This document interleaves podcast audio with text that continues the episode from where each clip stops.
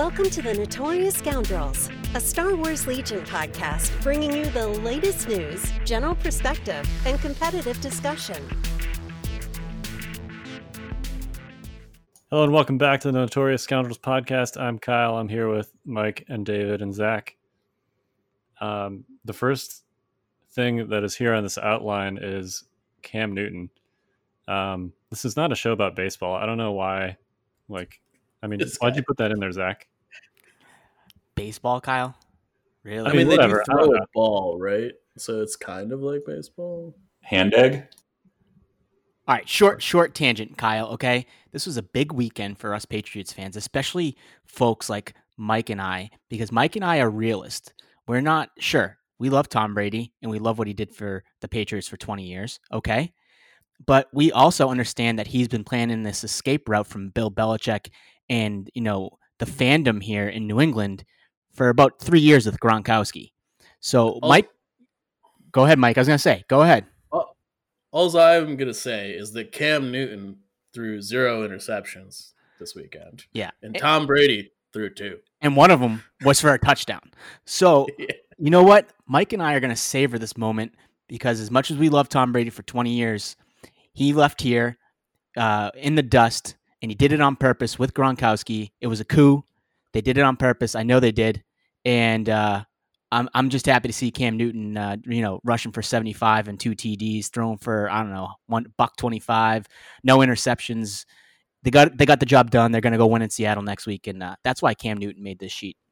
Yeah, Yeah. I mean, they found something that works for him. You can't throw an interception when you never throw the ball more than ten yards, or just you run it. Well, I mean, this was a big make or break game for us, you know? I mean, like, if we had lost this game, everybody would have been like, oh my God, the Patriots dynasty is over. But much like ARC Troopers, this dynasty is sticking around and it ain't ever gonna stop. And I don't ever want to hear these people say that, yo, oh, well, you beat the Miami Dolphins. Well, you know what? The Patriots lose to the Miami Dolphins at least once a year. At least. They, I don't know what it is. They, it is like the kryptonite of the New England Patriots. We lose to the Dolphins, so I don't want to hear it. I thought the Patriots just went nineteen and zero every season, or whatever it is, eighteen. I think we only did that one season, Okay. and I- I mean, it definitely wasn't 19, but Okay. You- Anyway, Well, the Patriots are like ARC troopers, except ARC troopers don't need to deflate footballs to win. Hey, now. We just Hey, we just deflate the opponent with our uh, aimed uh, shots. Yeah, with a million keywords. all right. How about we move on to news? Welcome to In the News. Speaking of ARC Troopers, uh, we had some new releases this week that are not ARC Troopers, and They do have uh, jetpacks, though. They do have jetpacks. So those would be Clan Wren uh, with the jetpacks. We also got Inferno Squad, Staps, and ATRTs. Depending on who you ask. Right. I mean, notionally, uh, the release date is here. Some people got them, some people didn't. It doesn't seem like there were quite the same stocking issues though with ARCs as there were with, or rather, other way around. Uh, these four releases did not have quite the same stocking issues. Um, I don't know, Kyle. Speak for yourself. My store got zero ATRTs. Yeah, and I I think that RTs and Inferno Squad specifically have been tough to get. Uh, at least my understanding, Inferno Squad's pretty much sold out everywhere, from what I can see.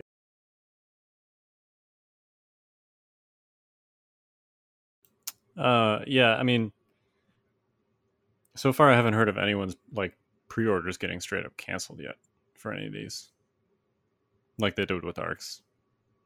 You right there, Mike? I'm great. There's just can you hear the car alarm in the background? No. I I can. Oh yes, now I can. Yeah. Yeah, I'm I'm like sitting here waiting for it to end so that I can talk because it started when I was like you know going a second. I was like, all right, I gotta mute myself, and then it just kept going. Is that a car alarm or a microwave? It is a car alarm.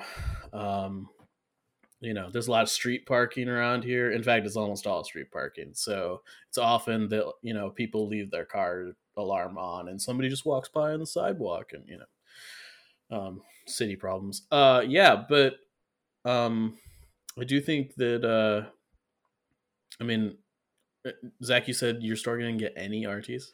So I have a feeling that there was some sort of mix up and they were trying to figure out and they didn't.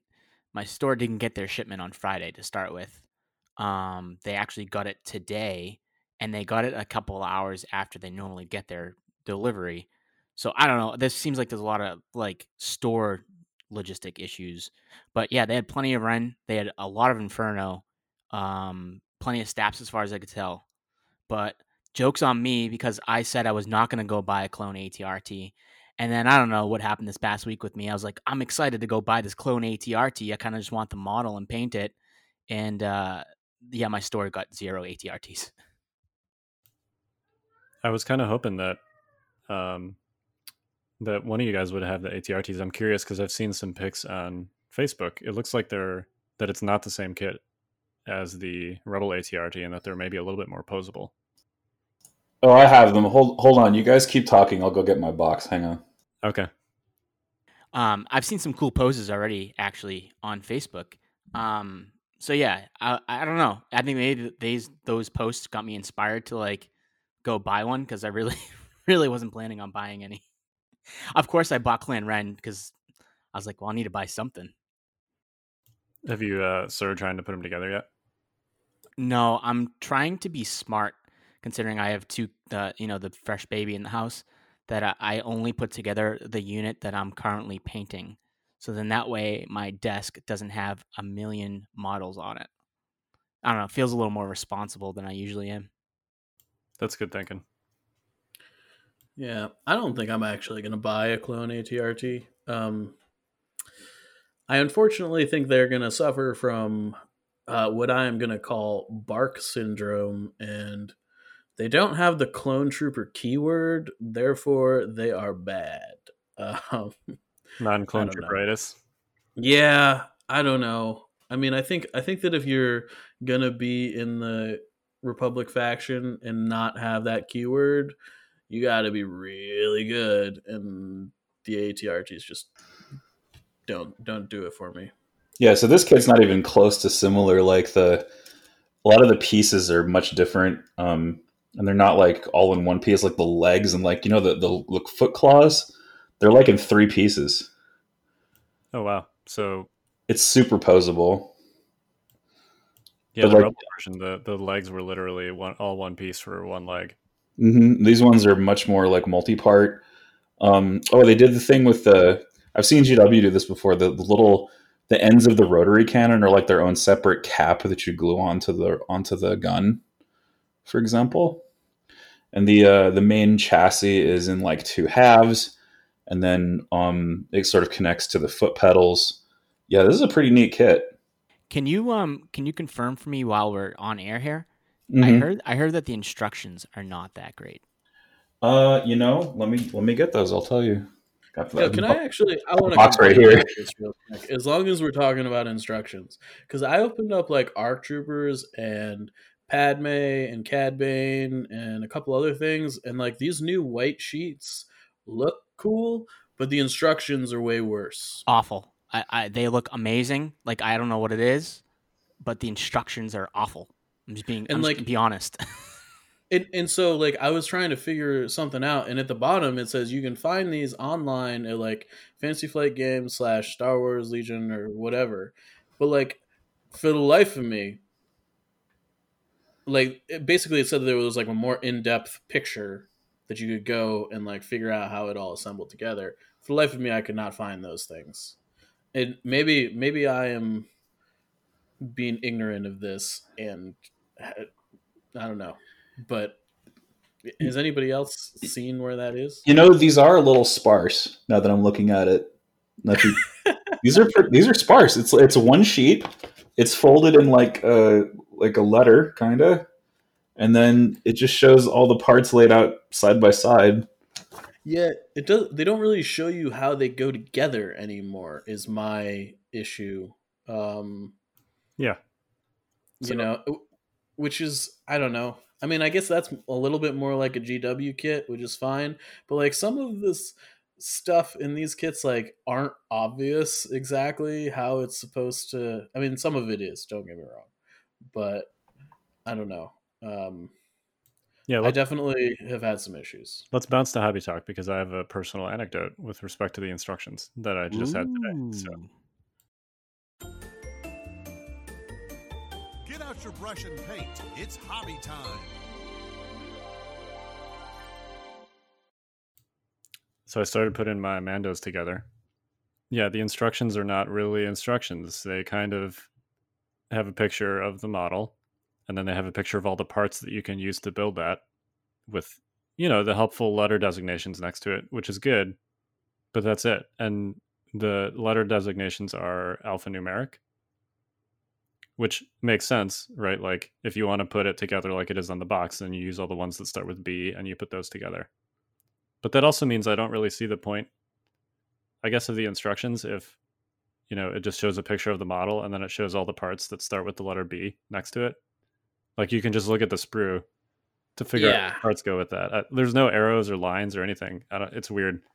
Um, and so I was putting together Ursa, well, Ursa's torso because I used actually I'm not a fan of her pose, so I used a different, much better posed Mando body for Ursa. But anyway, the torso that's supposed to be Ursa's torso has like this sort of like Beskar skirt thing on it, which is cool. But it- the Mando bodies come in two halves, and for every single other Mando model, you can put those two halves together and then like just kind of shove the legs up next to it, and it'll fit. With Ursa, you have to glue the legs to one of the halves before you put the second half on top of the legs. So keep Oh, that in mind. Interesting. Yeah, because the skirt comes uh like from both sides of each leg. Like the legs have little notches kind of like on the thighs that the skirts from both sides slot into. So I actually yeah, there you go. David's holding up the instructions. Um actually I glued the two halves together and then I tried to put the leg on like I did with literally the other six Mandalorians and it worked fine and I couldn't like I couldn't get it in there because so I had to I was grateful to be using plastic glue because I immediately ripped the two halves apart and then did it properly. But like there's no way to know that that's what you're supposed to do. That was like my my worst fear putting together the ARC troopers is that like the that the legs were not gonna like like because I generally do the torso first and then I I glue the legs, but I was a little bit concerned with the, how the kits were. You know, before it was like you should do this first and then you should do that first, and without that I was like, all right, well I guess I'm just kind of mm, gonna do do what I can. And the, and the thing is, like, at least in a Space Marine box set, if I wreck a Space Marine, there's like nine more, and I've got like 15 extra parts that I can like replace the broken part with or whatever I messed up. But there's not really, don't get me wrong, there's a ton of extra like customization options in these kits. But if you screw up a torso, like that model's done. yeah, you you don't have extra torsos. There are seven Mandalorian torsos in this box, and there are seven Mandalorians in the box. So uh, the customization options are pretty solid. I will say that on the Mandalorians, the arms are mostly swappable. Um, you can't really swap between. There's there's four like female bodies and three male bodies in there, and you can't really swap the appendages or the heads or the backpacks between them because they're different sizes. So it looks funny but like you can easily swap you know the four female parts between each other and the four male parts between each other um, and it looks fine. The, the legs are not swappable. The legs and the torsos are like effectively monopose.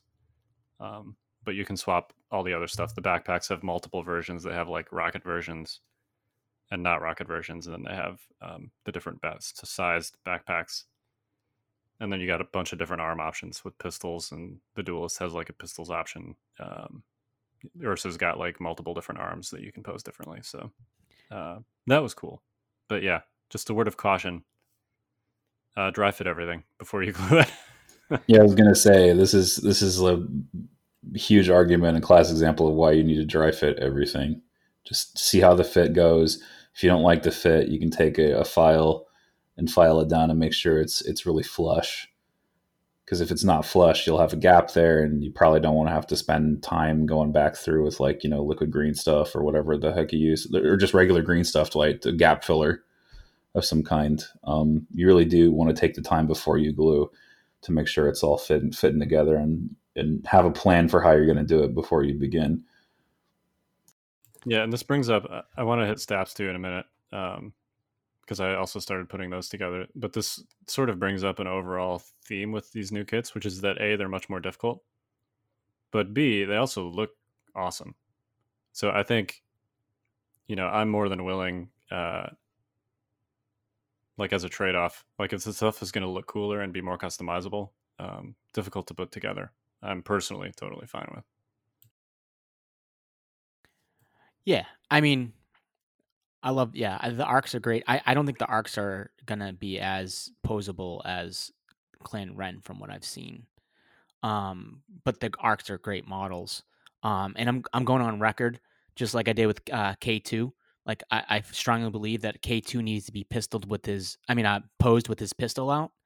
If you put the Beskad duelist and you don't give him, uh, give her that sword. I don't know if it's I don't know if it's male or female. If you don't give it the sword and you give it the gun, I'm going to fight you because it looks so cool with the sword and is the Beskad duelist. You give it that sword, or you heard it here first. I will fight you.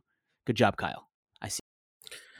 You know, um, as long as we're talking about the Arc kit, I gotta say, um, I absolutely love the fact that there are two sniper rifles in that kit, and that you can basically make two strike teams if you want to. I understand one of them's supposed to be Echo, like, just put the helmet on, and it's like it's just an Arc Trooper, right? Like, it's you know, um, it's nice to be able to like, I don't know, get two strike teams out of it basically if you want to. Um, or a, a full arc with a sniper and a strike team with a sniper. Um, i really appreciate that. I think duplicate heavy weapons and kits would be a much loved thing generally so i'm happy to see that even if it is like born out of a technicality Yeah. And you can even, you know, even if you want to be legal on the cards, assuming one of your snipers is Echo, you can still basically make three strike teams from two units or three snipers from two units, two boxes rather. Yeah, I mean, like you can you can still like just use Echo, right? Like and and have it be completely legal. Um, I only got two boxes because there wasn't a third existing, so I I'm feeling like I, you know, once I opened it and like put it all together, I was like, you know what, I think I can make this work. I think this is okay, you know, like, um, so I felt I felt pretty good about that. Yeah, and for the record, Mike, I painted Echo. Okay, I painted his handprint that now cannot be seen because his gun goes across his chest. But you know what? The handprint's there. I took a picture of it before I put the gun in front of it. Um, I'm very proud of my uh, my Echo.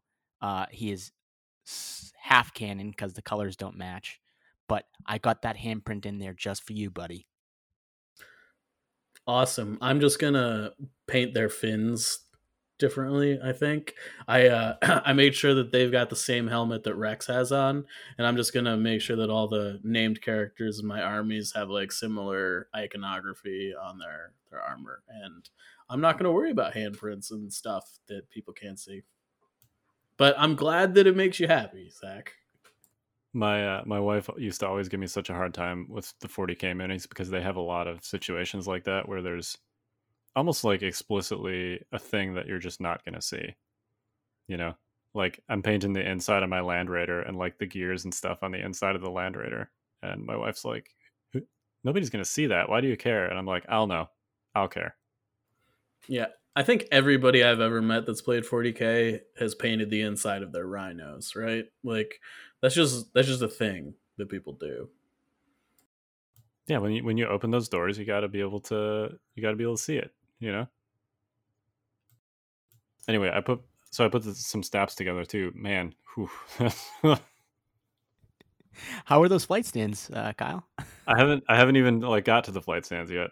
Um, the, it was uh, I will admit it was uh, it was doable, but it was a little bit of a challenge because the the bike and the rider.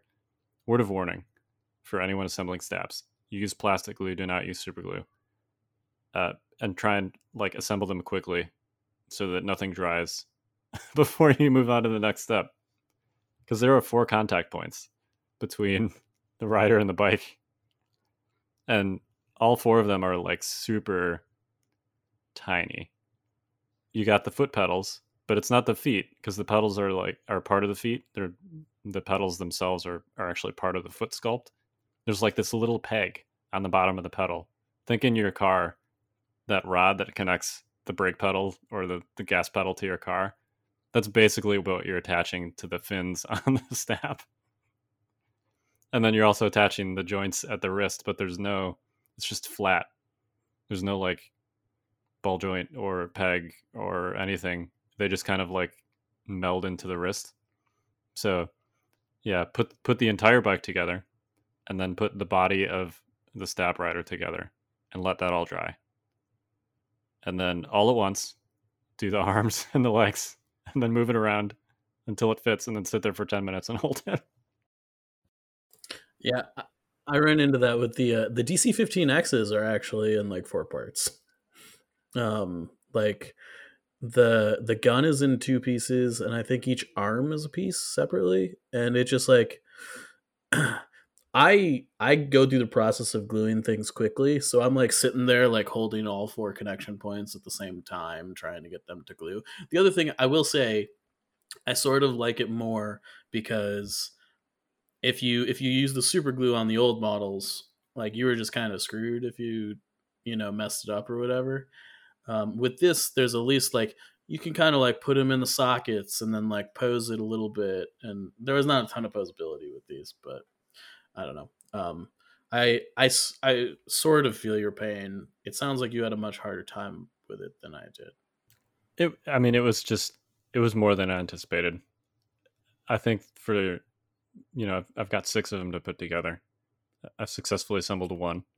Uh, so I think for the other five, I'll be more prepared. But yeah, I, it was just sort of unexpected. Like I'm gluing this thing together and I'm like, well, these wrists are just like there's, you know, you just kind of like meld them into the to the hands. There's no pegs or ball joints, or you just kind of have to hold them there in place until the glue dries. And you got to do it at the same time that you're holding the feet in place, because the rider has to lean like a certain way, and his arms have to be like s- spread out a certain way. So yeah, um, it's a it's a it's a great looking kit. You know, it's B ones are basically skeletons, right? So everything that has to do with B ones is going to be super narrow joints, like really thin limbs and stuff like that. So it is what it is, and it- it looks great when it's put together. But yeah, just be prepared to uh, make sure you're using plastic glue because you're gonna have to bend some stuff around and hold it there for a long time.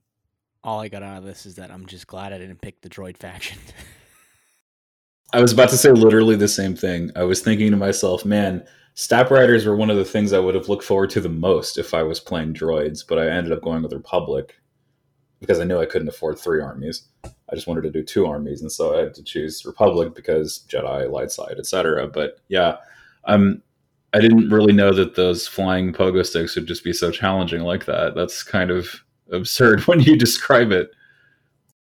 And it's possible that I'm like doing it wrong. And uh, listeners, if you've assembled a stap with less effort, let me know what the trick. Is. But just to bring this full circle, you would know if you were doing it wrong if you had instructions.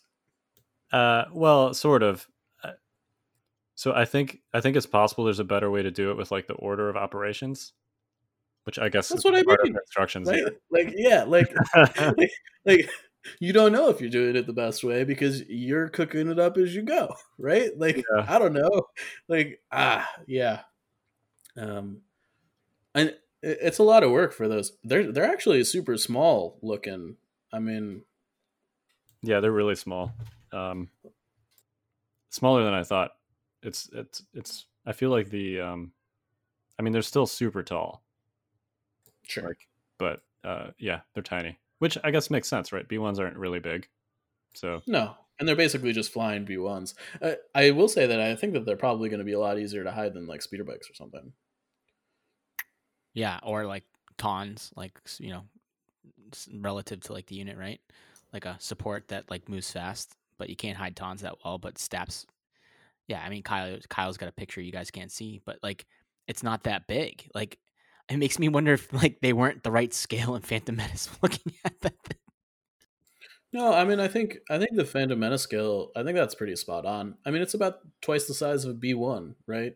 Ish. Like the the bike is not that much bigger than like the profile or silhouette of the the B one model. Do you have a um? Do you have a paint scheme ready at all, Kyle? Oh, I'm just gonna do the standard. My normal B ones are in like the the, the sort of beige Naboo style scheme. So I'm gonna do the the B one in that, and then I'm just gonna do the bike like a reddish brown thing. But yeah, they're they're they're pretty tall. I think that they are taller than speeder bikes, just because they're they're it's a much more vertical model if you look at it. Uh, and the flight stand is even the short flight stand is considerably taller than like the speeder bike flight stand. So But- I think they, I think they will be more difficult to hide than speeder bikes. But the fact that they're much more cylindrical, like in terms of like overall shape, I do think makes them a little bit easier when you're dealing with like structures, not necessarily with like longer, flatter pieces. Um, if I'm thinking back to some of the LVO boards that we played on, there's a lot of cases where a speeder bike couldn't get close to the corner where a stap can. There's a lot of situations like that where I think staps will, will prove ultimately to be better. Um, you can also, as we saw in a couple of Invader League games, um, because vehicles are still drawing uh, true line of sight. Uh, so you draw from the head of the stap rider, you can actually bump the head like around a corner and see a corner of a silhouette. There's like all kinds of silly things you can do uh, that I think staps are crazy advantaged, just in terms of the sculpt makes them kind of advantaged. So here's here's a question: Would you guys? There's two heights of flight stands in the box. There's and there's enough that you can do all of them the same way if you want, because the you know there's there's two steps in the box and there's essentially four flight stands, two short flight stands and two tall flight stands. Would you do short or tall? For and I'm speaking here purely from a not a aesthetic standpoint, but a like on the table competitive standpoint, line of sight. Short stands not close. Yeah, I agree with Mike, and it's mainly because there's no such thing as a silhouette for a vehicle uh, or anything on that base. So, I mean, you're gonna want to hide it behind. Let's say there's like a there's like let's say there's like a crate that's like bigger than a trooper, uh, but like it'll also hide your stap, right? But if it's on the taller peg and you can see like the head of the stap, it's gonna get shot. It's gonna be it's gonna be Luke Skywalker 2.0, but it's gonna be a stap. So I think you want it to be kind of lower, uh, competitively speaking. if the Stap were a ground vehicle, tall leader, short second mini. But if this, the, since the Stap is a repulsor vehicle, double short is far and away the preferred choice. Yeah, and I think that like specifically because it's on a unit who like relies on not being shot exclusively to survive um like it's just more important to not be seen like there's an advantage clearly in being able to see over stuff but like that's great for the ATST because it just sits there and soaks shots, right? It's great for the AAT because it sits there and just like damage gets piled into it and it can take it because they can like either have super high health pools or like back up their saves. You know, a stap just dies if it gets shot at generally. Yeah, I agree. I'm, pro- I'm probably going to use the short stands, but I thought I'd get your guys' thoughts on it because it is a, an interesting consideration with non-trooper models since we're not talking about silhouettes. Like, there's advantages and disadvantages to both. Yeah, I mean, silhouettes are not our topic today, but I'm, I know.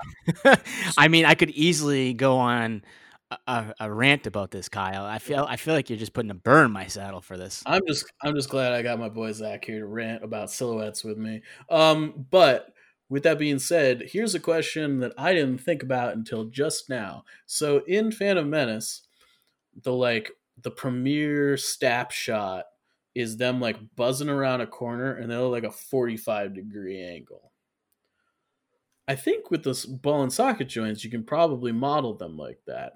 My follow up, my my question that is followed up from that kind of scene is where do you draw a line of sight from?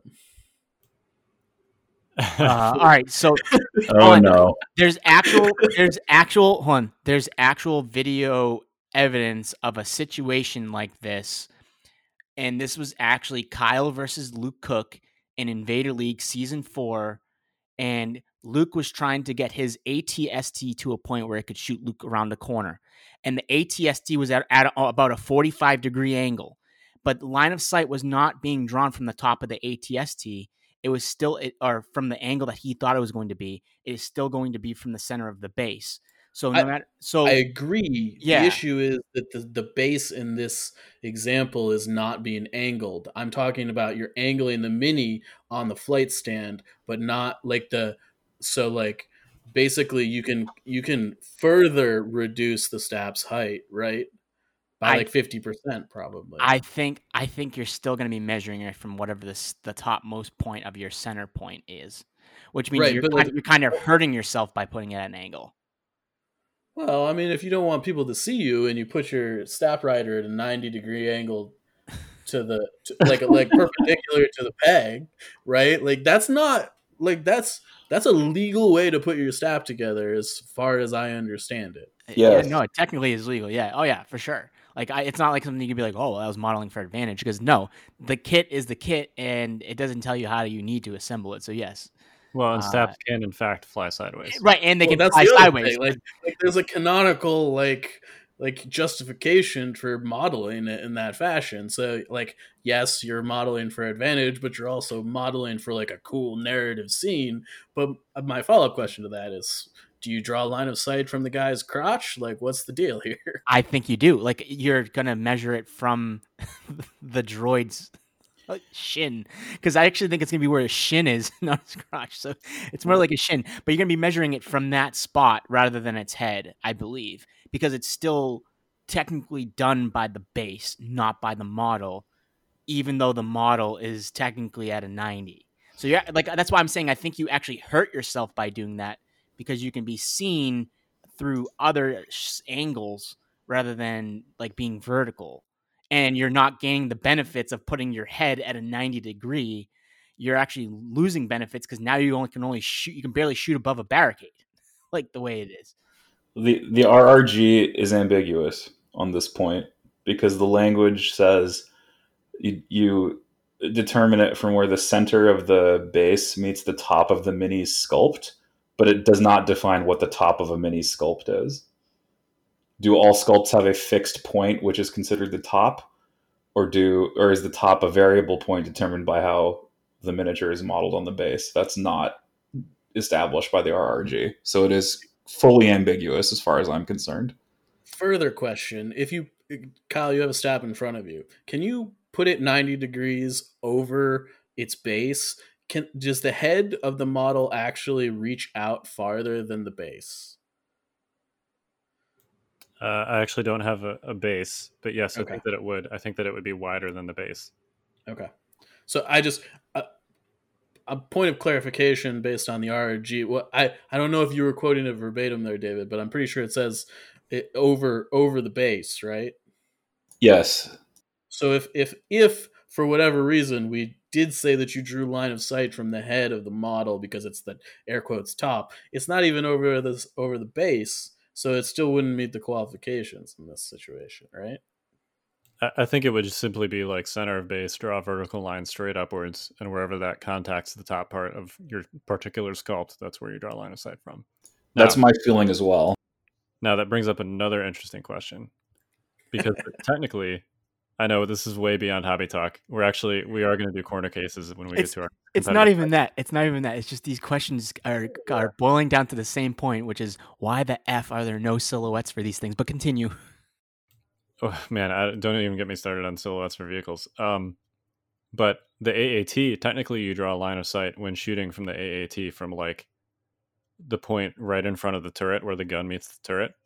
Not suppose you have a B one dude in the in the tank turret, right? You don't draw it from his face. You draw it from the top of the center of the model, which is I don't, I don't have my AAT right next to me, but it's where the barrel meets the turret, right? So if if you look at this stap rider, where would you say the center of this model is likely to be, depending on where you peg? the barrel of the gun kind of like the like where not like the barrel of the gun but like what the barrel of the gun goes to Yeah, the handlebars. yeah right. Yeah.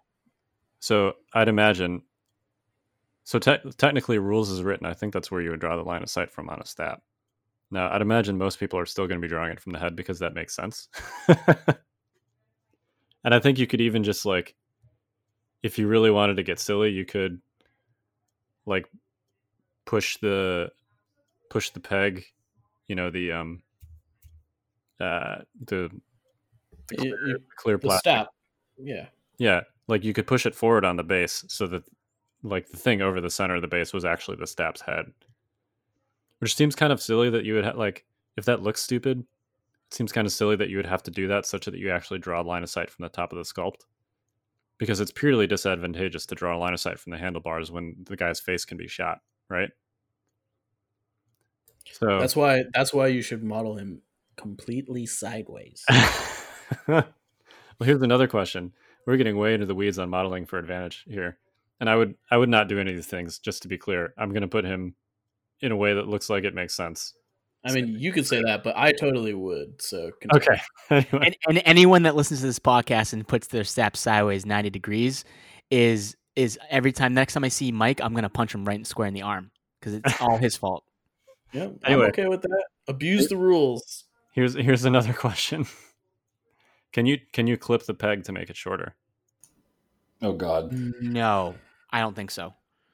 So I- I, I disagree with that assessment, and and let me hear me out here. I think that it's totally reasonable, for instance, to glue all of your ARC troopers straight to the base, even if they look kind of weird. Yeah, but they use silhouettes. They do, but I don't know. I, that's that's fair, but I I think that it's I I think it's fine. Hold on, It's totally fine. But hold on, it gets even more complicated with arcs because if you put the leader on a, on a peg, he can actually now move over terrain because we're not doing movement by the by the silhouettes. So it's Yeah, even more, yeah, it's even a loaded I- question, Kyle. We've already honestly- been down that road. I know. Also, I would like to point out here that the instructions don't actually say that you have to put it on a peg. There are no instructions on how to put that thing together. There is just a list of parts. so if you put this, if you glue, so and you can even meet the criteria by gluing the peg to the base and then gluing the stap to the base in a separate location and you would you would still be assembling the model. All of the parts would be present, but it, the peg is actually on. If you look at the instructions, the peg is the peg is listed. I understand it's listed. That's why I'm saying you can you can glue the the peg to the base, and it will still be on on the miniature. The fact that we're it will be present, conversation is ridiculous. Kill all the lawyers. maybe, but I'm just throwing it out there. There's no instructions on how to put this thing together, so. Uh, as far as I'm concerned, you can do whatever you want with it. There is no letter of law determining any of this. Yeah, I, and I guess this goes back to the conversation we had ages ago about Luke's lightsaber and can you model Luke, you know, before silhouettes? Are you allowed to model Luke with his lightsaber deactivated? Well, so no, because there was instructions, and then like it was like very clear that this is how you had to assemble your Luke. You have to use all the parts, and you have to put them together in this specific thing, and by extension, wherever you put him on the base would affect where he could and could not be seen. You could put him on the tail end of the base and leave the front ninety percent exposed. You still have to, even in that specific scenario, like you still have to see Luke to shoot him, right? Like um so like uh, there's still ways to manipulate and game the system in air quotes i i i don't know i there's there's nothing governing it governing any of this It boils down to one thing, okay, and one thing only: ban the new instruction sheet sheets. Okay, That's ban right. those new sheets. I love how we're banning instruction sheets from the rules now. I- it's theoretically you could glue all of your models so that they're standing on their heads and it would be completely legal Listen, like 2020, it's cancel season. These instructions are being canceled. Okay, that's what we're doing. We're canceling this this ridiculous talk. I'm I, you can't see me, listeners. Okay, David had his his has his ambient light on, and it's like a like a purple, like red, pink. My face might be as purple, red, and pink as that light behind David because this discussion is out of control. Michael, you're out of control with these stap riders. I, I can't even believe it. You say I'm out of control, but when somebody shows up to a tournament and you're the one that has to make the judge call on this, don't come running to me and be like, oh, you know, so and so brought staps and he's not even on the peg. How do I how do I figure out where light of sight's drawn? There's not even a model over the center of the base. Kyle, uh, how, how much were staps? Thirty five dollars. Yeah. All right. If I have to make a judge call like that, I'm gonna snap that stap right off of its base and then hand them thirty five dollars and say, "Thank you. Have a good day." L- listen, there, there's some actual jurisprudence that covers this. Um, it's called the Miller test. Um, you know obscenity when you see it, so it's not really a question of like we don't need a we don't actually need a definition to rule whether something is out of line or not. We can just we just know it when we see it. So this may just be a case of you know it when you see it that it's um intended to ga- be gamey and cheesy and it's really just going to depend on how the TO feels, right? The TO has the final say whether or not a model flies or not at a tournament. So, you know, it's it's this this whole discussion could be moot because the tournament director can just say it's it's bad by fiat. They just know that it's wrong and shouldn't be allowed, even if they have no basis in in the written law. I I want to agree with you, David, but if I drop five hundred dollars on like plane ticket, hotel room, and all that stuff, and I show up to a tournament and you say I can't use my models, you better have it in writing why I can't use my models. Don't be cheesy. I can't say that on the air. I mean, but but like really, like like you you gotta have it in writing. I don't. I think it's unacceptable for it not to be. And well, I understand that we can't cover every case, but these seem like pretty obvious ones that we could very easily hit. And this, there's so I don't think there's a explicit modeling for advantage thing in the FFG tourney regs, and maybe there should be, but there definitely is. Essentially, to cover 40k because this is a huge discussion in 40k, there is a a rule like this for most tournaments that ex- extend to all miniatures games, including Adepticon where it essentially uses what David was talking about the you know when you see it thing. So I think there is an actual risk, you know, if you put your staps and just glue them straight to your base, or even potentially put them all sideways. I think there's a risk that if you show up to Adepticon, a judge could say that you can't use those. Or in now, my case, snap it in half. Right. Um, and then Zach gets banned for aggressive behavior. right. Don't throw your models, Zach. Yeah. But I think this goes back to uh, I'm glad we're having this discussion. Any sort of customization that you do that is radically different from what's pictured on the box or what people are accustomed or, or used to, if if you're bringing them to a tournament, you should like figure out who the TO is or the judge and email them and be like, are these okay? Because but like the instructions don't show you how it should be assembled. No, I know, and the instructions are are a separate issue here. But the the there there essentially aren't instructions for a lot of these other mini games too, and they they have similar like you know when you see it kind of rules.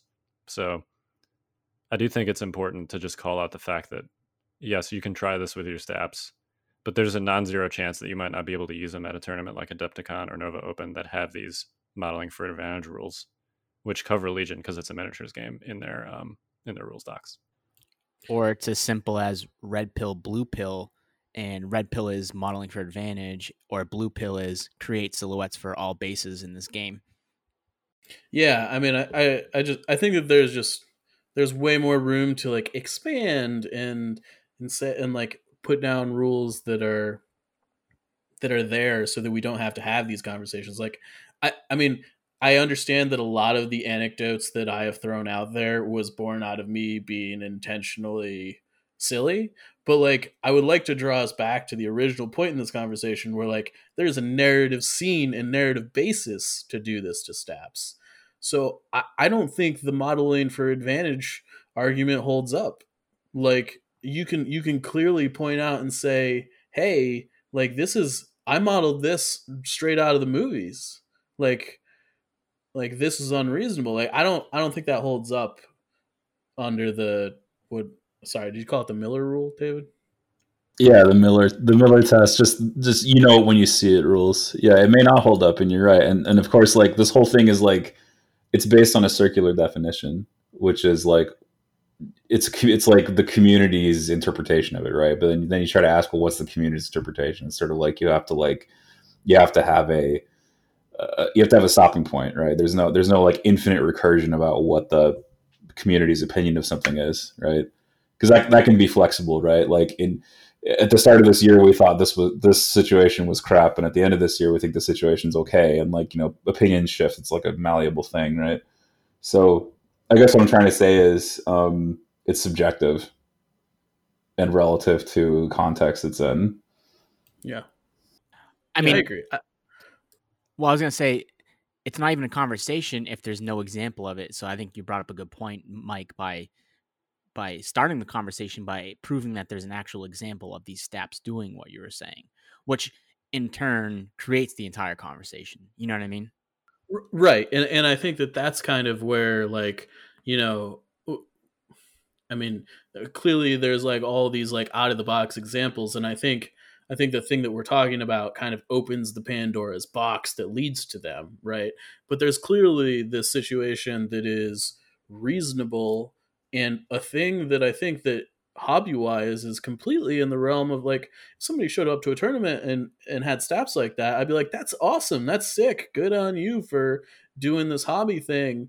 But like the, there's a real question about what the gameplay ramifications are for modeling these units like that yeah ultimately it'd be nice if you could just be like hey man that looks sweet and it has no ramifications at all in the gameplay of whether they put it on the tall or the short bases or whether they have them flying sideways I do think I do think with the Miller rule discussion, you know, you talked about theme, like putting the staps sideways such that they're flying sideways, which you see them do in the show and in the movies, is one thing.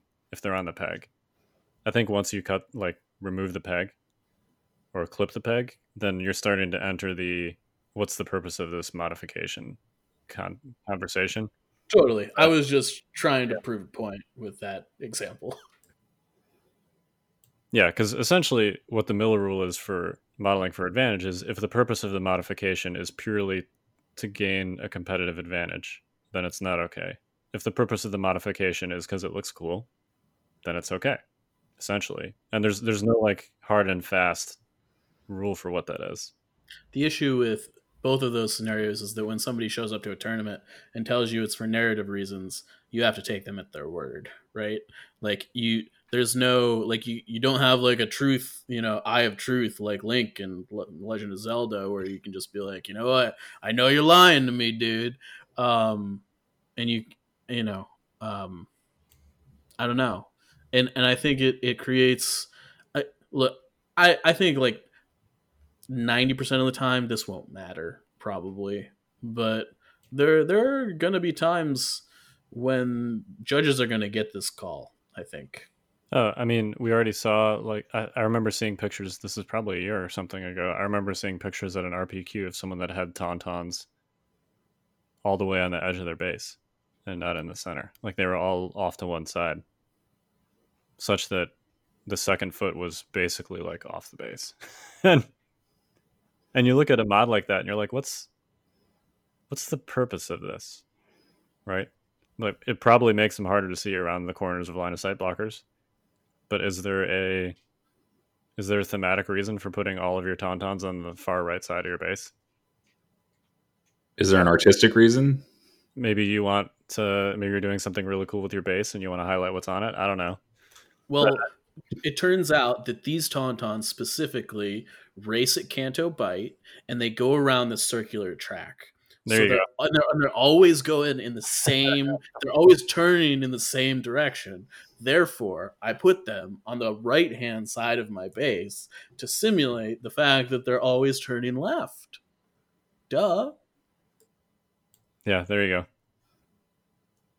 This is a, a game of fantasy miniatures, not a game of fantasy bases. Although there is a rule that there is a rule that says the high, actual height of the miniature doesn't matter for ba- for play, legal movement placements. So it might be a game of fantasy bases. we don't actually know because there's no rule that stops you from scooting a, a tauntaun like underneath a gap or whatever. Because as long as the base can slide through there. We should play a game one day where people come up with like weird modifications to their models, and we just have to come up for a story narratively of why they should be that way. I think that was actually kind of fun. I thought. So in the Tauntaun situation, if they're like Derek Zoolander and they can only turn in one direction, maybe you could say during the game that they can only ever turn left and they can't turn right. If they, Yeah. they have to turn left. I think that would be awesome, legit. Do they also have black lung? yeah. All right, we've spent way too much time on this topic. Bottom line, uh, if you're going to do something crazy with your models, maybe just talk to somebody first about it. Be like, do you think this is okay? Yeah, I mean, yeah, and I also think I'm gonna shoot an email after we get off this podcast and see if we can get an answer to how how the stap thing should be resolved. It's it's luckily it is a question that is not going to be relevant for a while, but it's one that needs to be answered at some point. I think. Yeah, yeah. I mean, like clearly, it's not gonna be an issue for like all the online stuff because there's only one, you know, pose or whatever. But Right. um, once once if if LVO happens, I'm I'm sure this could come up. So It's definitely going to come up. I mean, it's already come up with models much less moddable than Staps, so it's, It's going to come be- up again. It's gonna be all Mike Barry's fault. Well, I mean, uh, last LVO, I, I I forget your name. I'm very sorry, but the guy that brought an all Wookiee army to LVO, like his Tauntaun models were taller than a standard Tauntaun model because the Wookiees were taller, right? And, and and Brendan said that was cool, and and like he was like theme theme is great, and I think anybody that's like, you know, anywhere reasonable would be like, yo, that's dope, to- totally, that's fine, right? But I mean, I think the the, the rules still work in that instance is the issue. Yeah. Yeah. But I think he showed up to the tournament, showed it to Brendan, and then he also had a backup army in the event that Brendan said no, if I'm not mistaken. I could yeah, be I mean, he, he did it the right way. There's no doubt about it, right? Um, it's just like the rules don't break if he does his thing. Yeah, fair. I, I yeah, I get what you're saying. I think what before we leave this topic, I think essentially what Legion needs is something like what GW games have, which is an advantage disadvantage rule, which essentially means if you do like a custom mod or build it substantially different from what is quote unquote normal or expected, then you use all the disadvantages of your model while gaining none of the advantages of it. In other words, if you were to build your stap shorter, your opponent would essentially like replace that stap with a full size, full height stap when they were shooting at it. But when you were shooting from the stap, then you would use your shorter stap because it would be disadvantageous in both of those situations, essentially, right? So, and then that essentially eliminates modding for advantage because there's there's no competitive reason to substantially customize or change something because you're only hurting yourself, essentially. Um, all right. That was a long hobby, quote unquote, hobby section. Do you guys have any actual like hobby stuff besides what we talked about already? Yeah, I have a one small thing. Uh, I started to paint C3PO, and I think he's doing pretty good. Um, I used Black Templar contrast paint for the first time, and I think it was very successful. I'm actually super enthused about the results. I used it for the palms of his hands. I used it for the uh, midsection because he's got those exposed wires. I wanted a nice dark background for the exposed wires. And I thought about using it on the backs of his knees, but there are different sources that have the backs of the knees being open wires and the backs of the knees being metal. So I went with ultimately went with metal, but uh, yeah, I can totally recommend black contrast paint for the small areas, and I'm actually feeling it a lot more than just shade, normal shade. I think it's actually really nice, nice little trade off. Makes those dark areas really dark. 3PO seems like a perfect candidate for contrast paint.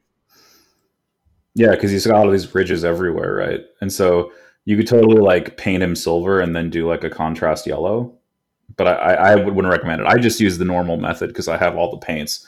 So I use like um, uh, the sort of the regular gold base retributor armor, and then um, in hindsight, I I tried to use um, the normal layer brush or normal layers with like auric gold is what it's called. And I think in hindsight, if I had to do this model over again, I would probably just dry brush him because I think it wasn't worth the suffering of having the extra layers of paint. I think dry brushing metallics is probably the way I'm going to go from now on. And I especially think dry brushing over a gloss wash is really good because the gloss helps preserve some of the shine of the metal. Uh, normally, when you shade with a matte wash, it reduce it lowers the shine quite a bit, and I, I want my metals to be blindingly bright. That's just my preference. Yeah, dry brushing is like the easiest and like one of the best techniques out there. Like I cannot I'm not good at painting, but I can dry brush like a boss. And uh it like I use it all the time, even on like some non-metallic stuff. Like I use it for my bases, I use it, you know, all sorts of stuff. Dry dry brushing is great. If you don't know how to do it, you, you Google it on YouTube, or I'm sure Dustin's probably got a video on it. Yeah. Dustin has one right on the Fifth Trooper YouTube, if I'm not mistaken. Yeah, Yeah, so don't Google it. Go directly to the fifthtrooper.com and check out There Dustin. I mean, another great thing mentioned there is the Black Templar contrast paint is like, oh my god, I can't recommend it enough. like, It's so good.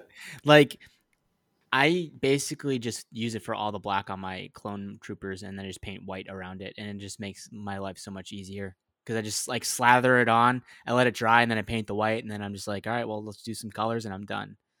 Um, it's just such a versatile paint. So do you, you prime it with first though, right? Uh, yeah, I I have a weird technique. I don't know if it's the, the normal way, but I do a prime like a like a white gray, and then I take Nuln Oil. I just douse it on every model, and then I take um because I want the masks to be Nuln oiled, but in order to in order to like to paint my clones, I want to make sure that the Nuln oil is set, so I don't have to go back and do it unless there's like a little touch up area. So then I paint around the Nuln oiled areas with the white, and then I use like the black and I use like the black Templar. Um, my phase ones, I had a different technique. I, I did Nuln oil, then I dry brushed, and then I painted over. But then I just realized the dry brush was just redundant, so I got rid of the dry brushing, like the white, and then I just started going. It's just basically prime, Nuln, black Templar in the areas, white paint, green, done.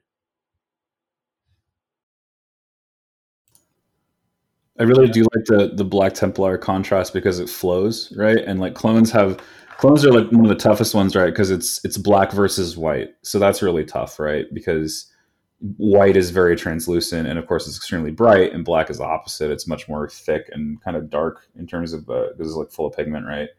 So I I always found that like when I was using Nuln oil, it just wouldn't fill up the gaps fast enough. And contrast paint is really flowy. You don't need to water it down at all. So all you really need to do is just like drip a little bit into the into the recess and just try to get it to flow into the corners. And then if you have too much, you can just clean off your brush and then dip into the pool with the cleaned brush to try to soak up uh, the excess.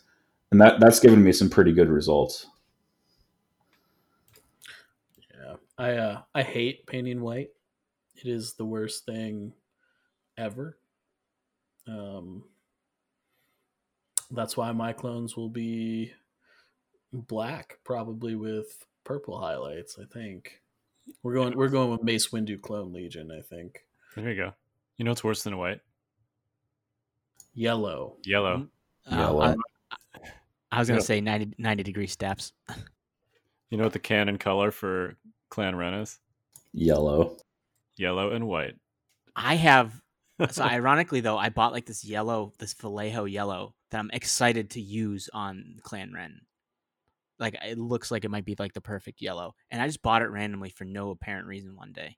So You'll have to let me know how that turns out. Uh, I'm actually kind of excited to paint Clan Wren. Because Yeah. of the, because of the colors. When so it- airbrush is kind of cheating when it comes to white. It makes it really easy, or at least a lot easier to paint white. And white is one of those colors that when it's actually painted properly and smoothed, it looks like amazing. So I'm actually sort of excited to do Clan Wren because I'm totally going to airbrush that white, and then I'm going to try and do some freehand with the yellow. designs and stuff on them. Yeah, I keep on saying I'm not gonna buy Rebels, but these, like, this, I don't know. I saw the art on Clan Rennet, and like it just looks so good. Like these models and the paint job that they have just really, really inspired me to just be like, all right, I want to try and emulate this. And I don't know, painting painting Mandalorians is just like a lot of fun. I don't know what it is. Like painting Boba Fett was a lot of fun. Painting Sabine was like a lot of fun. So you just kind of see these Mandalorians and just like, I'm in it. probably gonna end up doing my Mandos. Um, kind of inspired by Mandalorian. There's a lot of Mando helmets out there that are. It doesn't like there's some that are full matte, and there are some that are full metal, and then there's like the combo look that like Jango Fett has, where you have the metal skull portion, and then the face guard is like matte blue, and I think that looks the best out of all to have that combination of, of shine and matte together in one place. So I'm probably going to do that. I'm probably going to pick up some red contrast paint and experiment with that as well. But I'm definitely going for like a, a more of a red look. Um, my army colors are are red and light gray, and so I think red is perfect for Mandos with silver helmets. I think that would make them look pretty savage. Yeah, that sounds like that look really good. Just so you know, Right. Kyle, I, I grabbed the yellow. It's just model color by Vallejo, and it's flat yellow. Um, Okay. I have a picture of my K two. I'll send you after. It just looks really good. Like it's just a really good flat yellow. Awesome. Yeah. I'm in the market for a good yellow. I've got that uh that old school GW yellow, but it's not quite the same the- quite the Ah. same color for Yeah, Yeah, that's- Aver, Averland Sunset. I think is it? top, top set ochre. Oh, I don't okay. even have that. I, I'm- It might not Av- even be called that anymore. Some of my GW pants are literally 15 to 20 years old. It's probably Averland Sunset if it's the base yellow color that they have. Yeah, I think that's what it is. Uh, sure, it's not like Dog Park Snow. Dog Park Snow. Yeah, David, that's the one. Uh, speaking of Dog Park Snow, let's move on to our, our competitive section. Get ready for advanced tactics.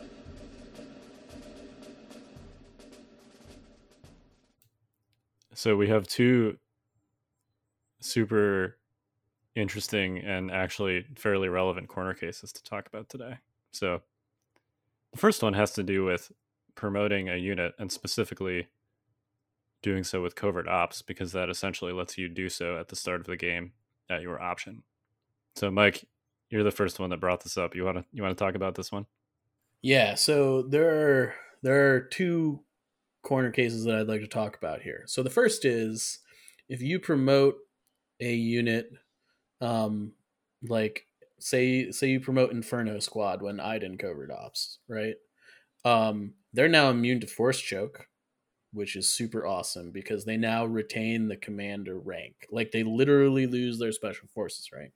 Similarly, if you were to like you promote a rebel trooper squad or uh, a Mandalorian squad after covert ops and Cassian, like they become immune to force choke um, because they they gain the commander rank and you can't choke for uh, commanders or operatives. So um, that's really cool. There's also a downside to this in that um, like let's say that you promote Inferno Squad to be your commander, Inferno Squad can no longer benefit from tactical strike because they are no longer a special forces unit. Um, so there's like some weird caveats. Like you would think that that interaction would work a little better than it does, uh, but it the way that it's written, you know, if you promote like a, an infiltrating special forces unit, uh, it will not benefit from the uh, the tactical strike text. Um, so that's something to watch out for. Uh, you know, it's a, a little bit corner case, but like also sort of not because I think most of the time when you're playing Iden, you're almost always promoting in a special forces just because like they're likely to have the highest courage outside of your commanders and operatives in your list, anyways. Um, so that's a little weird. I mean, I think you could make a case for promoting something like a mortar. Totally. Yeah, I, I think so too. Uh, it, it's it's weird because in today's day and age, mortars are pretty uh, vulnerable pieces on the battlefield. You know, uh, uh, two ARC trooper strike teams can pretty much say goodnight uh, to a mortar pretty easily, and you don't want to get caught with your you know courage bubble pants down, if you will. Um, especially in an imperial list where you know now my shore troopers are courage two to panic. That's not a place you want to be. So one other corner case as it relates to rebels, you mentioned Mandalorians or Clan Wren. Of course, it makes them immune to force choke, which is just straight upside for them. And it also, if you're if you're using Cassian, it also makes them eligible as a target for Last Stand. So, uh, and it doesn't affect their eligibility for volunteer mission because volunteer mission is all of those things. Uh, essentially, there's no downside for removing spec ops. Yeah, and Sabine's three pip is also commander operative or special forces, right? Correct. Like for determining who gets it. So I think you're good there too. Yep. There's basically zero downside. You know, of course, you have to consider where they're going to be on the battlefield positionally, right? Are they going to be, if you have Courage One core units that you care about, are they going to be near them? Maybe not. And then maybe you still want to make it like a sniper or something. Being immune to force choke for Mandalorian units pretty pretty clutch. Yeah, I actually think that that's a really big deal. Um, in fact, I think that they're like if your opponent has if you're playing Mandos and your opponent has a unit with force choke, I actually think that whether you intend to deploy outside of your deployment zone or not, um, I think you probably covert ops and promote a Mando unit specifically so that can't happen. Agreed. Um, because losing like I don't know what the the points per model is off the top of my head, but it's got to be close to thirty um, for for Mandos, and and that's a little rough. Yeah. Yeah, it's thirty something actually. If you if you fully kit it, I think you can get up as high as like one thirty four for a four model unit. It's kind of silly. Yeah, Kyle missed one downside with the Mandos. Uh, if you up if you uh, change them from um, special forces to a commander, you can no longer use sabotage communications, which you know is peak meta. well, it, and maybe a little bit more importantly, they're no longer eligible targets for serve your master well. I think. No, that's fair. Actually, yeah, yeah. It's but you can can't target a commander or operative, which is ironic because I have been thinking about doing that with serve your master. It's a good way of not getting caught, like you said. Um, yeah, because serve, serving some Mandalorian seems pretty fun. Yeah, no, it seems really good. I mean, like obviously, like you've got to kind of take a long road to get there, right? Like you have to have Cassian, you have to have Mandos, and you have to have Luke, which seems a bit of a tall order, and like also not take Sabine probably. Um, and then you have to have serve in your list, and yeah, I don't know. Um, and it's also got to be operative Luke, not Commander Luke, because then you wouldn't promote anybody if it was Commander Luke, and you know, yada yada yada. So, um, a lot of a lot of check boxes that you got to check before that situation came up. Yeah, I think the most likely scenario is going to be Cassian Sabine Mandos, or just Cassian Mandos, because both of those combinations are actually good. So you're going to see that a lot. Yeah, I I think the the the most likely scenario that we're going to see this coming up on is Inferno Squad. Um, like Iden promoting Inferno Squad, I think is going to be a thing that we see frequently. Um, if I had to guess, because generally, like I think I think the Iden infiltrate package, like you're basically creating like a front bubble, and your army is going there anyways. So like, there's not a ton of downside to promoting, you know, Inferno Squad, Courage Three on the front line, like you're good to go. The issue is that they don't get tax strike at that point, which is which is a significant downside. It is, but it may very well be worth that trade off for that Courage Three bubble. Yeah, totally. Yeah, it also depends. I mean, the good thing is that you have that option when you need it. Because don't forget, it really depends on if you're playing a list that has force choke number one, but also playing against a list where a unit is actually going to threaten Inferno Squad with force choke. Like it could, it could all just be a turn zero type of situation where you know that you're probably going to be able to keep Inferno Squad away from the force user using force choke. So maybe you don't have to, right? Um, I mean, there's just a lot of there's just a lot of scenarios here. Like there's a lot of variables to the situation, but it's certainly a, a good niche thing to have in your back pocket when you need it. Yeah, I actually think it's more common that it's a negative effect as opposed to a positive one. Like I think you're super likely to want to infiltrate Iden like a lot of the time. And don't get me wrong, Inferno Squad clearly also has infiltrate, but I think that they're more of the unit that you kind of want to support your army a lot of the time. Like Iden outside the tax strike turn acts a lot like an operative. Um, you know, she's she's very like in your face, you know, working in the range two to three band. She doesn't really need to be with the army, but a lot of time, like clearly she can be. But like if you're doing like a box grab situation, like Iden is definitely better than Inferno.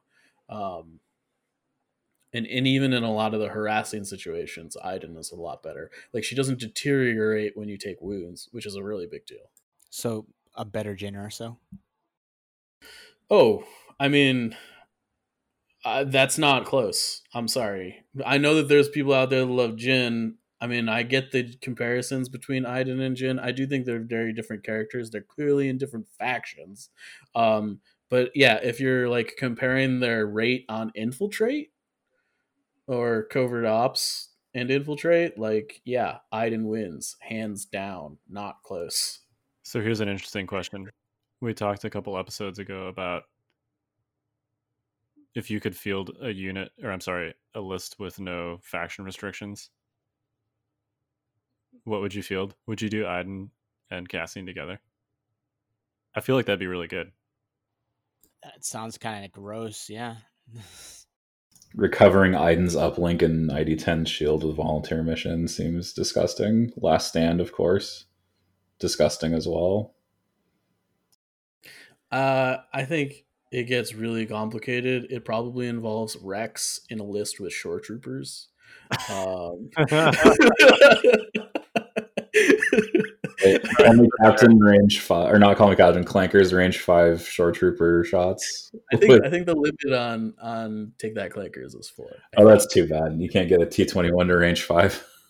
but but you can get a full shore squad at range four. Ah, that's and true. You're, and you're getting the aim for free. I don't I don't know. I mean that actually might not even be as good as a phase two squad with a Z6. I, I don't know. I'd have to do the math on it. But It's Yeah. not. I mean, if you give them offensive push, they would have two aims, but that's still like five or six aims less than your clone trooper Z6 would have. So Yeah, I mean, you could do like some weird stuff, like taking Rex and Dooku in the same list, and then somehow playing like take that clankers, and then like giving Dooku an aim token, and like I don't know, Uh, you you could do some stuff if if Yeah. if you break the faction boundaries. That's cool. I think that'd be really fun to do like a tournament with no faction boundaries and see what people come up with. I don't know. think This it'd be real broken. I don't know because this episode is clearly the full degeneracy of Michael Barry. So I'm I'm a degenerate at heart. Like that's that's what I do. I am I am here to break things, uh, and have fun. Like that's where I I get my fun out of breaking things. I enjoy it. It's it's a thing. Um, so you'd enjoy me breaking your staps. It's perfect. I don't own staps, so that works for me. Um, but yeah, I yeah back back to the to the uh to the topic at hand. I do think weighing your positives and negatives with the immune force choke thing is is going to be interesting. I don't know. I I do. I guess I guess it's really weird because I haven't seen Inferno Squad or Mandalorians on the table, and what I mean is like the tabletop simulator table because they're not in the mod yet, right? And we're used to playing things before they come out from and that kind of helps me have like this like idea of what I'm looking at, but I kind of don't I kind of don't hear. Like I'm just like, yeah, this all sounds great. And then I'm gonna see it on the table the first time and just be like, well that that's not what I expected. and uh, you know, it's gonna be interesting. Yeah, it's also super notable that this doesn't really come up that much because the only mm, like unit that really gets taken that has force chokes attached to it is Dooku. Um, like, I mean, I don't know. As much as I want to say that Vader is a thing, he's not really a thing right now. Though I do think Operative is still still good. People just don't play him. Um, I don't know. I, I think if we were to see force choke become a a thing where like it's in every imperial list or 50% of imperial lists, I think that, that this would be much more of a conversation. Yeah, I agree. All right, speaking of Dooku, our second corner case here is a separatist one. Who wants to take this one? All right, I guess me. None of us play droids, but you, Kyle. All right, all right. Yeah, you're the resident Dooku expert. So I didn't come up with this. This Luke Cook actually came up with this. I can't take credit for it. But basically, the struggle with Cad Bane is how do you peekaboo safely when you only have one jump a- jump action, and particularly how do you do it where you're getting aim tokens? Because if you if you take offensive push, you can only use it once before you recover. So there is in fact a way to peekaboo and recover your your offensive push on this at the same time, and that's with ascension cables. Yeah. I think it's So- really good. Yeah, it is. So uh, scale gives you a free clamber action after a move action. Jump is a move action. So you can jump to the edge of something, take your free steady shot because you have two triggers there, right? You have the scale trigger on clamber and you have the relent or I'm sorry, the steady trigger. Um and when there's two triggers that occur at the same time, they both still go off, but the owning player decides, whoever owns the unit or is activating rather, uh, decides which order they go in. So you would choose after you do your jump action, you do your your steady shot with the pistols, and then you still have a free clamber action, which you then move to clamber down the backside of whatever the terrain piece is. So all of these things, you've done essentially three things: you've jumped, you've shot, and you've clambered back down. All of that is one action. You still have a second action which you can then use to recover your ascension cables and your offensive push that you popped on your jump. Boom. It gets even better because then you attach an uplink to CAD and get that back too. Right. Or and or his gloves, which are also uh, exhaustible. Oh boy, now that's a pretty expensive Cad Bane at that point, right? it's 153. Yeah. Yeah, I mean- but you're you're al- you also found a way to keep him relatively safe, which is one of Cad's problems, right? I mean, it's it's. I'm gonna. I would like to put relatively safe in air quotes. It's relatively safe, and he basically never gets to move again. Right? Like you, you can't like you can't peekaboo and like move around the battlefield. Well, certainly not on the turn that you do that, but you can always just do a conventional, you know, move, jump to somewhere you want to be, do your steady shot, and then continue moving on to somewhere else. Yeah, Like, I, I guess uh, what I'm trying to say is I think that the like the dream of like doing this every turn is not super realistic unless you're in like a super defensible position. Like his pistol's only range two, right? Yes. I mean, your opponent, like if you stake out that spot, that sort of perfect peekaboo up and down spot, your opponent's just going to avoid it, probably. Yeah, I mean the his his three pip that basically says infiltrate, you know, makes that easier to do than like other characters, but Yeah all the GAR players over here yawning because Overwatch Standby virtually solves this. yeah, I, I'm I'm sitting here like, uh, and I care because. Well, Oh, to, you be honest, to be honest, you don't care about much because you're hiding behind a standby castle. Yeah, so he jumps to the top of the pillar. I shoot him with like two Z sixes. He takes a shot, kills a clone or two, and then I shoot him again. Oh, okay, all right. Yeah, this clearly this does not work against the Gar standby castle. but I think I think it's clever. I think it's a good use of Cad Bane and his various abilities. And I was going to say there is still potential for lateral movement as long as you end your jump in a place you can scale. Yeah, no, totally. I I do think that I like that it works on a character who's super gadgety. Um, I think that that like it sort of feels abusive, but at the same time, I'm like, it's Cad Bane. Like this dude has like six billion gadgets in his cloak. Like this is fine. Yeah, I can Super on theme. It is. I can totally see Cad Bane, you know, igniting his rocket boots as he's flying upwards, shooting some kind of grapple cable back down to the ground, You know, at the apex of his jump, he takes some pistol shots and then he activates his grapple cable and yanks himself back down to the ground. I could totally see that. I, I'm sure that there's a Clone Wars episode where he does something similar, right? Like, yeah. I mean, on topic but off topic, kind of. I think Cad falls into the category of Palpatine, and what I mean by that is you're not going to see a lot of Cad because of his price and that he's gadgety, like Mike said. But when you run into somebody that knows how to do these things with Cad Bane, kind of like when somebody knows how to run Palpatine correctly, you're not going to know what to do because you haven't played against Cad Bane a lot, right? So like if somebody is doing this peekaboo shoot, you know, shoot thing, well, what if they position their CAD tokens into a spot where they corner you into that position? You have no say anyways, and that's because and and it, this could just become a situation where you're just not used to playing against Cad Bane and you don't know how to to appropriately appropriately defend his gimmicky type of things like that. Yeah, I mean, you can also get caught there. I think a Cad Bane game is the only time Kyle's conceded to me during deployment. Accurate. Well, no, it was a, you shot him. It was turn one. Okay, whatever. Yeah. I mean, I'm pretty sure we talked about you conceding during deployment. Oh yeah, totally. I uh, it was a it was an aggressive Cad Bane play that I had no business making, and uh, he died on the first turn. I, I scouting partied into Rex and Yeah. popped like all his Bane tokens out turn uh, dur- in deployment.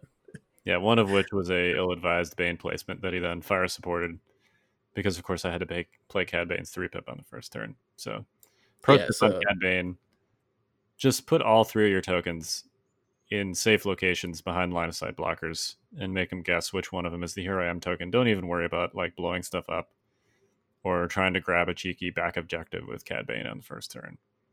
If your opponent has any sort of scout moves or anything like that, so easy way to get Cad Bane killed. It was it was not a it was let's just say that Cad Bane takes some getting used to, and that was that was one of my getting used to Cad Bane games.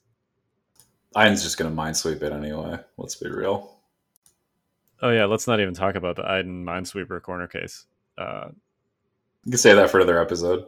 yeah, there you go. Let's uh we still have briefly we still have a campaign game to talk about, so why don't we do that real quick? Yeah, so Kyle and I played our um, Imperial attack on Bothawui. Um, it was a successful Imperial attack, but by a very slim margin. Um, basically, because the rebels had no uh, heroes to help them out, Kyle went all in on activation spam, and he met me with a 13 activation list headed by a generic, which was pretty pretty nutty to play against. Um, Boba Fett did pretty darn good. Um, he survived for about what four and a half rounds.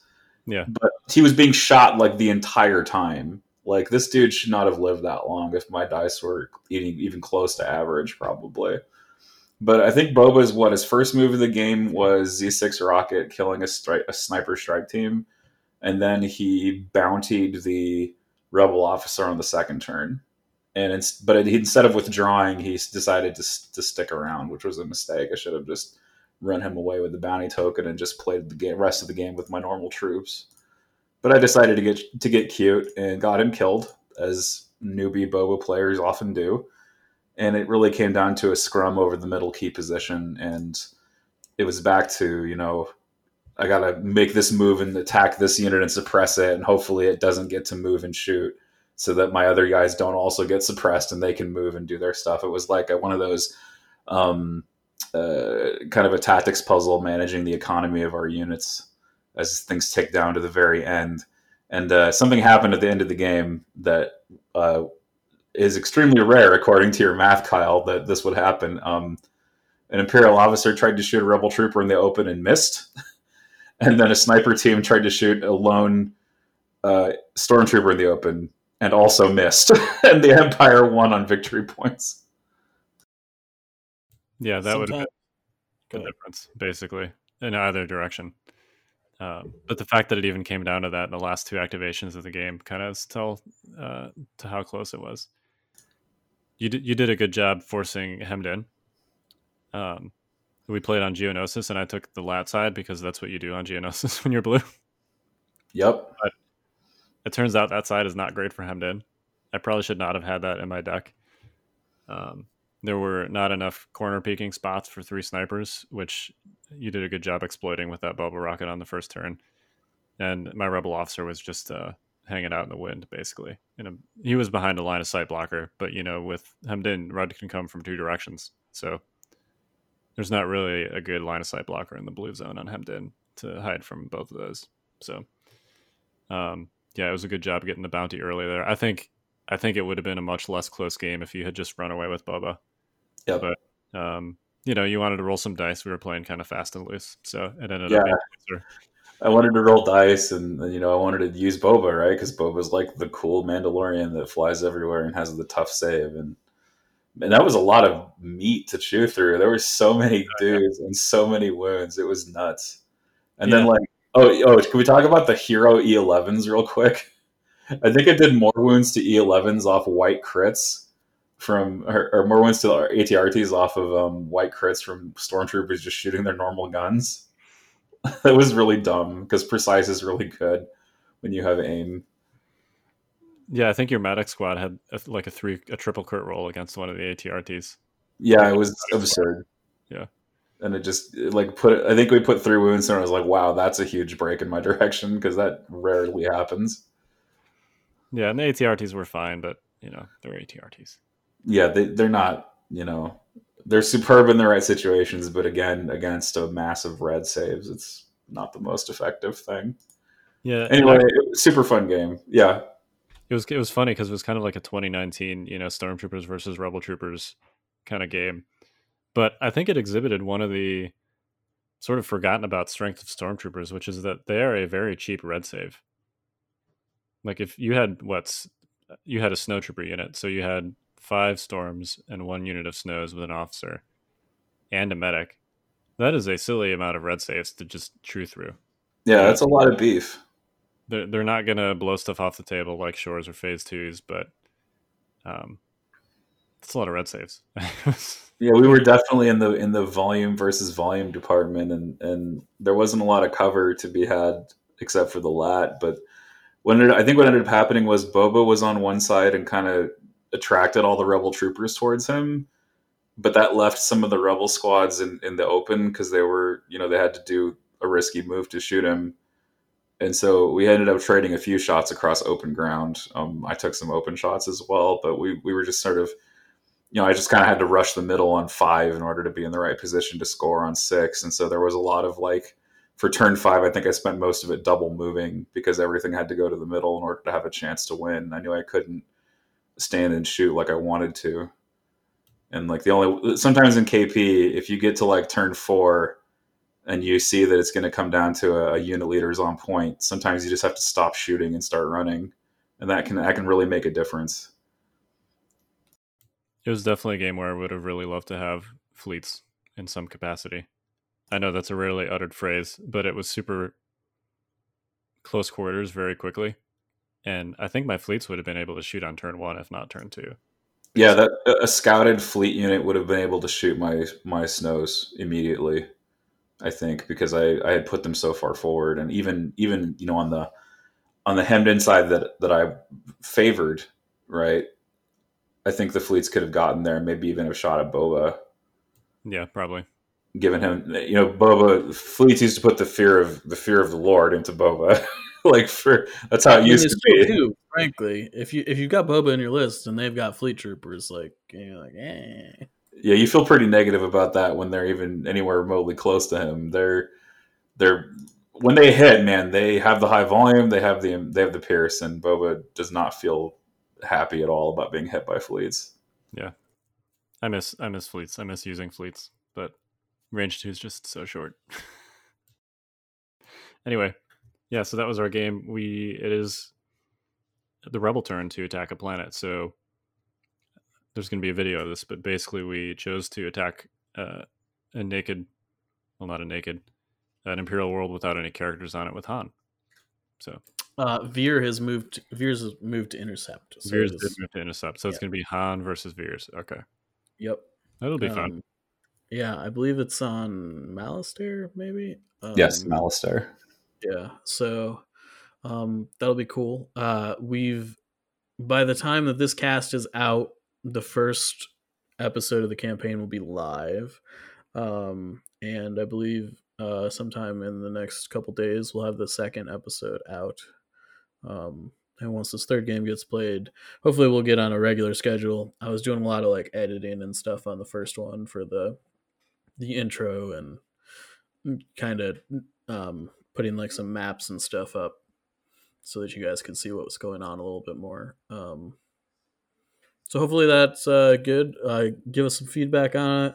Let us know what you think. Um, I'm sort of testing my uh, Adobe skills uh, with this, so uh, bear with me a little bit. But I think that uh, I'm I'm happy with how it came out. So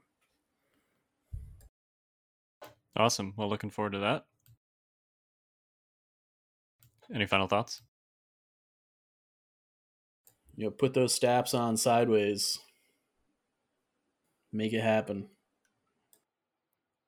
Uh, make silhouettes for every base size in this game. Yeah, only only if they make them good silhouettes. They can't be like the infantry ones where you can like shoot the air and like hit random things. Uh I'm not about that life. All right, so Mike, Mike, and I clearly need a, a, a podcast uh, after dark where we just go on a silhouette rant for an hour and a half. There we go. I'll talk to Jay about that. I'll I'll be like, "Hey Jay, next next after dark podcast, we're going to we're going to talk about silhouettes. Me and Zach are going to come on and just rant the whole time." I think they would be perfect if they were like cone shaped or if the shoulders were tapered.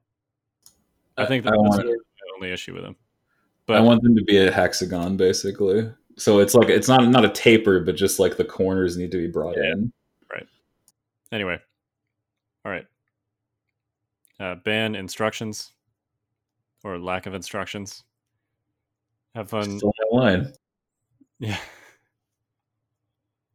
No, it was it was fun putting the Mandos and staps together. It's just you know, I'm very grateful that they look awesome, and uh, yeah, figure out a process for the staps. Anyway, we are the Notorious Scoundrels. I'm Kyle. I'm Mike. I'm David. I'm Zach. Stay fresh, cheese bags.